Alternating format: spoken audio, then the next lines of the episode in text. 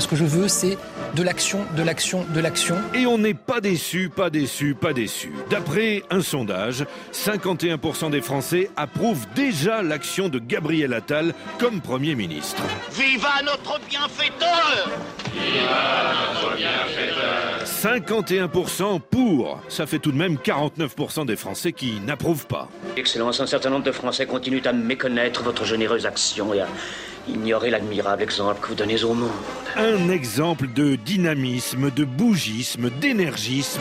Gabriel Attal a fait 5 déplacements en 5 jours. On l'a vu dans un collège parler aux élèves avec un mégaphone. Vous l'aimez votre collège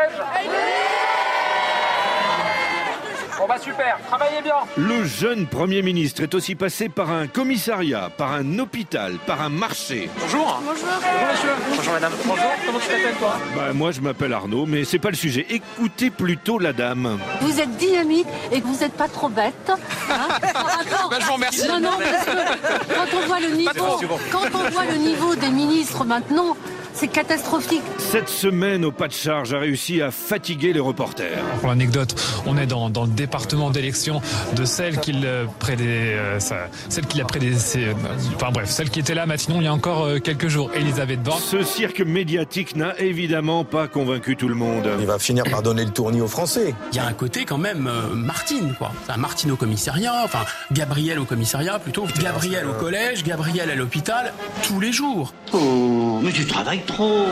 On nous avait promis un clone du président, une réplique d'Emmanuel Macron, un mini lui en plus jeune. Nous allons faire du bon travail ensemble. Et ça permet aux éditorialistes les plus inspirés de louer cette énergie, ce tourbillon, ce spectacle permanent qu'on appelle le macronisme.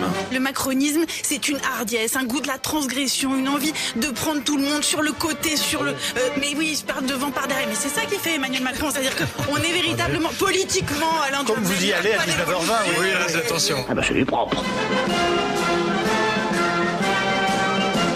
À Saint-Cirque-la-Popie, il est 6h16. Et le spectacle continue.